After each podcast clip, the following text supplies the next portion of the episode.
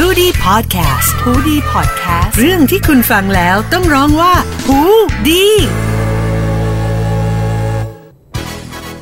สวัสดีครับ พบกับหูดีพอดแคสต์ในช่วงของ Man of the Match กับผมแม็กริจิเดตกินจันทร์ครับรายการของเราก็จะมาอัปเดตข่าวสารความเคลื่อนไหวในวงการฟุตบอลไทยนะครับว่าในรอบสัปดาห์ที่ผ่านมาเนี่ยมีความเคลื่อนไหวอะไรบ้างนะครับ ก็อย่างที่ทราบเลยครับว่าตอนนี้นะครับฟุตบอลไทยลีกรวมถึงฟุตบอลที่แข่งขันภายในประเทศต่างๆเนี่ยก็ได้มีการเบรกลงชั่วคราวนะครับในส่วนของไทยลีก1แล้วก็ไทยลีก2เนี่ยมีการเบรกลงชั่วคราวครับส่วนไทยลีก3เนี่ยก็มีการตัดจบนะฮะในรอบแบ่งกลุ่มเรียบร้อย เตรียมตัวเข้าสู่รอบเพย์ออฟต่อไปเนื่องด้วยสถานการณ์การแพร่ระบาดของเชื้อโควิด -19 นะครับ ส่วนไทยลีก 1 กับไทยลีก 2 นะครับ ก็กำลังหาข้อสรุปกันอยู่นะครับ โดยที่ทางบริษัทไทยลีกครับ เตรียมเสนอแผนแข่งขันแบบปิดนะครับ แข่งขันโดยที่ไม่มีแฟนบอลเนี่ยนะฮะก็กำลังจะเสนอให้กับทางสบคภายในสัปดาห์นี้เลยครับเพื่อลดความเสี่ยงในการแพร่ระบาดของเชื้อไวรัสนะครับแล้วก็ทำให้การแข่งขันเนี่ยดำเนินต่อไปได้นะครับ โดยคุณกรวีปริศนานันทกุลครับรักษาการประธานเจ้าที่บริษัทไทยลีกเนี่ยก็ออกมา บอกว่าวันนี้มีการประชุมกันภายในของไทยลีกเอง แล้วก็ตัวแทนสโมสรต่างๆนะครับเพื่อที่จะ หาข้อสรุปนะครับในการกลับมาแข่งอีกครั้งหนึ่งนะครับว่าจะแข่งแบบไหน และมีความเป็นไปได้อย่างไรบ้าง โดยเบื้องต้นเนี่ยจะส่งแผนการแข่งขันแบบปิดนะครับให้กับทางสบคประเมินว่าจะสามารถจัดการแข่งขันได้หรือไม่ เพราะว่า ตอนครั้งที่โควิดรอบแรกระบาดเนี่ยทางสบคก็เคยอนุมัตินะครับให้แข่งขันแบบปิดมาแล้วหนึ่งครั้งก็เชื่อว่าน่าจะได้แข่งกันแบบปิดอีกครั้ง โดยกำหนดการเบื้องต้นก็คือจะเริ่มแข่งในสัปดาห์แรกของเดือนกุมภาพันธ์นะครับ ก็เดี๋ยวต้องมาลุ้นกันว่าไทยลีกจะกลับมาเตะอีก วันไหนนะครับ ก็เชื่อว่ายังไงก็ต้องกลับมาเตะอีกแน่นอนแหละครับ เพราะว่าเลกที่ 2 เพิ่งเริ่มไปแค่นัด 2 นัดเองนะเพราะฉะนั้นเนี่ยการแข่งขันยังอีกยาวไกลนะครับ แล้วก็ถ้าเลื่อนหรือตัดจบไปเลยเนี่ยก็น่าจะมีผลกระทบกับทีมเยอะเหมือนกันนะครับเป็นความเคลื่อนไหวในวงการฟุตบอลนะ ส่วนอีกหนึ่งเรื่องครับ เป็นเรื่องที่ฮือฮาเหมือนกันก็คือควันหลงตลาดนักเตะนะครับ การซื้อขายแน่นอนว่าตลาด ไทยลีกเนี่ยปิดไปแล้วตั้งแต่วันที่ 5 มกราคมนะครับ แต่ว่านักเตะที่มีข่าวจะย้ายแล้วก็วนเวียนอยู่กับข่าวย้ายอย่างมากเลยอย่างทางด้านของดังวันลำครับผู้รักษาประตูของเมืองทองยูไนเต็ดก็มีข่าวว่าจะย้ายออกจากเมืองทองแต่สุดท้ายก็ไม่ได้ส่งชื่อย้ายทำให้มีชื่ออยู่กับเมืองทองอยู่ครับเพียงแต่ว่าในรอบ 2 สัปดาห์ที่ผ่านมานะครับดังวันลำไม่ได้มาซ้อมกับทีมเลยนะครับเรียกว่าการเป็นการหายตัวไปอย่างลึกลับเลยนะครับล่าสุดนะครับทางเอเย่นนะฮะ เอเย่นของดังวันลำครับก็ออกมานะครับ บอกว่าโพสต์ข้อความว่าดังวันลำได้ยุติสัญญากับทางเมืองทองแล้วนะครับ เนื่องจากว่าผิดข้อสัญญากันโดยเป็นไปได้ในเรื่องของน่าจะผิดข้อสัญญากันในเรื่องของเงินเดือนนะครับ โดยก็โพสต์ว่าตอนนี้เนี่ยสถานการณ์ของดังวันลัมก็ถูกยกเลิกสัญญาเป็นที่เรียบร้อย แล้วก็พร้อมที่จะย้ายทีมทันทีนะครับ เพียงแต่หลังจากโพสต์ไม่กี่วันครับทางฝั่งสโมสร SCG เมืองทอง ทางคุณบิ๊กเป้รณฤทธิ์ซื่อวาจาครับผู้อำนวยการสโมสรก็ออกมาบอกเลยว่า ก่อนหน้านี้เนี่ยแล้วก็พยายามทำทุกอย่างอย่างปกตินะครับ แล้วก็ออกมาบอกว่าที่เอเย่นโพสต์มานั้นเนี่ยเป็นข้อมูลเท็จนะครับ ก็คือว่าการที่ถูกออกมาบอกว่ายกเลิกสัญญาไปแล้วเนี่ยไม่เป็นจริงนะครับ เพราะว่าสโมสรไม่ได้ผิดกฎเลยนะครับ ไม่ได้ผิดกฎเรื่องการเงินเลยนะครับ แล้วก็ ในช่วงววิกฤตโควิดเนี่ยก็หลายสโมสรก็มีการประชุมกับสมาคมฟุตบอลนะครับแล้วก็มีการปรับลดเงินเดือน 30%บ้าง 50%บ้างตามคำแนะนำของฟีฟ่าเพราะฉะนั้นเนี่ยเมืองทองเนี่ยขอนะครับพักชำระ 30%นะฮะก็คือเป็นคำแนะนำจากฟีฟ่ามาเพราะฉะนั้นเนี่ยเมืองทองก็ยังจ่ายเงินเดือนอยู่ตลอด แต่ว่า เอเย่นนวันลำออกมาพูดว่าสโมสรเนี่ยไม่ได้จ่ายเงินเดือนมา 2 เดือนแล้ว ผิดกฎฟีฟ่าสามารถยกเลิกสัญญาเป็นฟรีเอเจนต์ได้เลยเนี่ยไม่เป็นความจริงแน่นอน เพราะว่าเมืองทองเนี่ยจ่ายเงินเดือนให้กับดังวันลำมาตลอดนะครับ ก็ต้องดูว่าสุดท้ายแล้วเนี่ยมันก็ต้องสู้ด้วยหลักฐานแหละครับว่า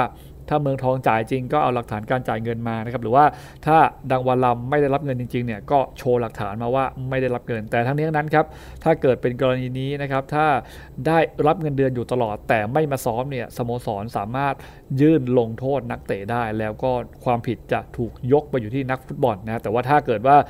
ไม่ได้เงินจากสโมสรจริงๆเนี่ยความผิดก็จะตกไปอยู่กับสโมสรก็ต้องรอดูว่าเรื่องนี้จะเป็นในทิศทางไหนนะครับว่าสุดท้ายแล้วบทสรุปของนางวันลำคาดว่าย้ายแต่ย้ายแน่ครับแต่ว่าจะย้ายอย่าง happy ending หรือจะย้ายอย่างผิดใจกันก็จะต้องมารอดูกันนะครับมาดูควันหลงฟุตบอลไทยลีกกันหน่อยครับก็คือมีสถิติออกมาในช่วงของพักเบรกแบบนี้ครับทางไทยลีกก็จะมีการเก็บสถิติ แล้วก็เก็บสถิติออกมาว่านักฟุตบอลคนไหนทำผลงานได้อย่างไรบ้างนะครับโดยสถิติแรกที่ยก เข้ามานะครับคือสถิติของการแย่งบอลนะครับโดย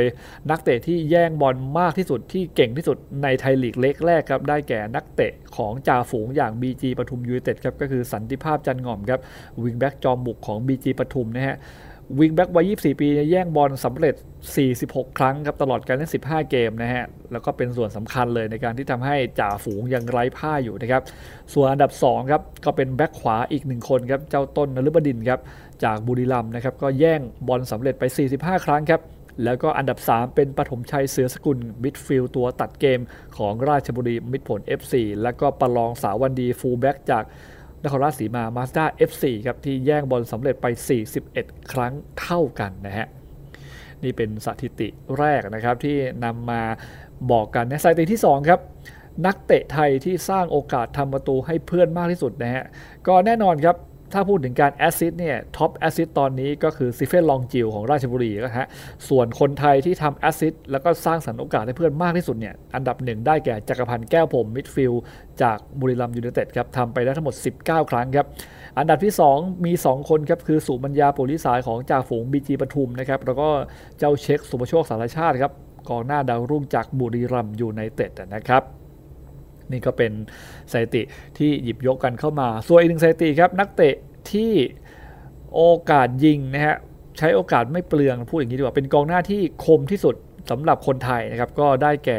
อดิศักดิ์ไกรสอนนะครับอันดับหนึ่งเลยสำหรับกองหน้าของการท่าเรือนะครับตามมาด้วยอดิศักดิ์ศรีกำปังนะสองอดิศักดิ์เลยครับสีกำปังนี้ก็อยู่กับโปลิเทโรนะครับก็ต้องบอกว่าเป็นแข้งไทยที่ ยิงประตูคมที่สุดเทียบจากโอกาสยิงนะครับ ก็เป็นสถิติที่คาดว่าหลังจากนี้ก็จะออกมาเรื่อยๆเลยครับว่าสถิติต่างๆ ในการเล่นฟุตบอลไทยลีกในเลขแรกมีอะไรกันบ้างนะครับ มาต่อกันที่อีกหนึ่งข่าวพิพพันธ์ครับก็คือได้มีการตรวจนะครับตรวจมาตรฐานของไฟส่องสว่างไฟส่องสนามในสนามฟุตบอลนะครับ ว่ามีมาตรฐานอย่างไรบ้างโดย ต้องบอกว่าอย่างนี้ครับฟุตบอล แต่ละการแข่งขันเนี่ยก็มีค่าความสว่างของไฟที่เขาเรียกว่าหน่วยเป็นลักเนี่ยนะครับไม่เท่ากันนะฮะยกตัวอย่างง่ายๆเช่นฟุตบอลโลกครับต้องไม่น้อยกว่า 3,500 lux นะครับฟุตบอลเอเชียนคัพเนี่ยไม่น้อยกว่า 2,500 lux นะครับหรือว่าฟุตบอลโตโยต้าไทยลีกก็มีกฎเหมือนกันนะครับซึ่งแต่ละสนามเนี่ยสำหรับไทยลีกนะครับก็ต้องกำหนดว่าค่าไฟส่องสว่างไม่น้อยกว่า 1,200 lux นะครับซึ่ง ในฤดูกาล 2020 เนี่ย เดี๋ยวเรามาไล่เรียงกันว่าแต่ละทีมเนี่ย ทีมไหนที่ไฟส่องสว่างเท่าไหร่กันบ้างนะครับ ที่คาบเส้นสุดๆเลยครับก็คือสนามสมุทรปราการซิตี้ครับ ทีมสมุทรปราการครับไฟสนามเนี่ยอยู่ที่ 1,200 lux พอดีเลยครับเป๊ะๆเลยนะฮะไล่เรียงกันขึ้นมาตราดครับ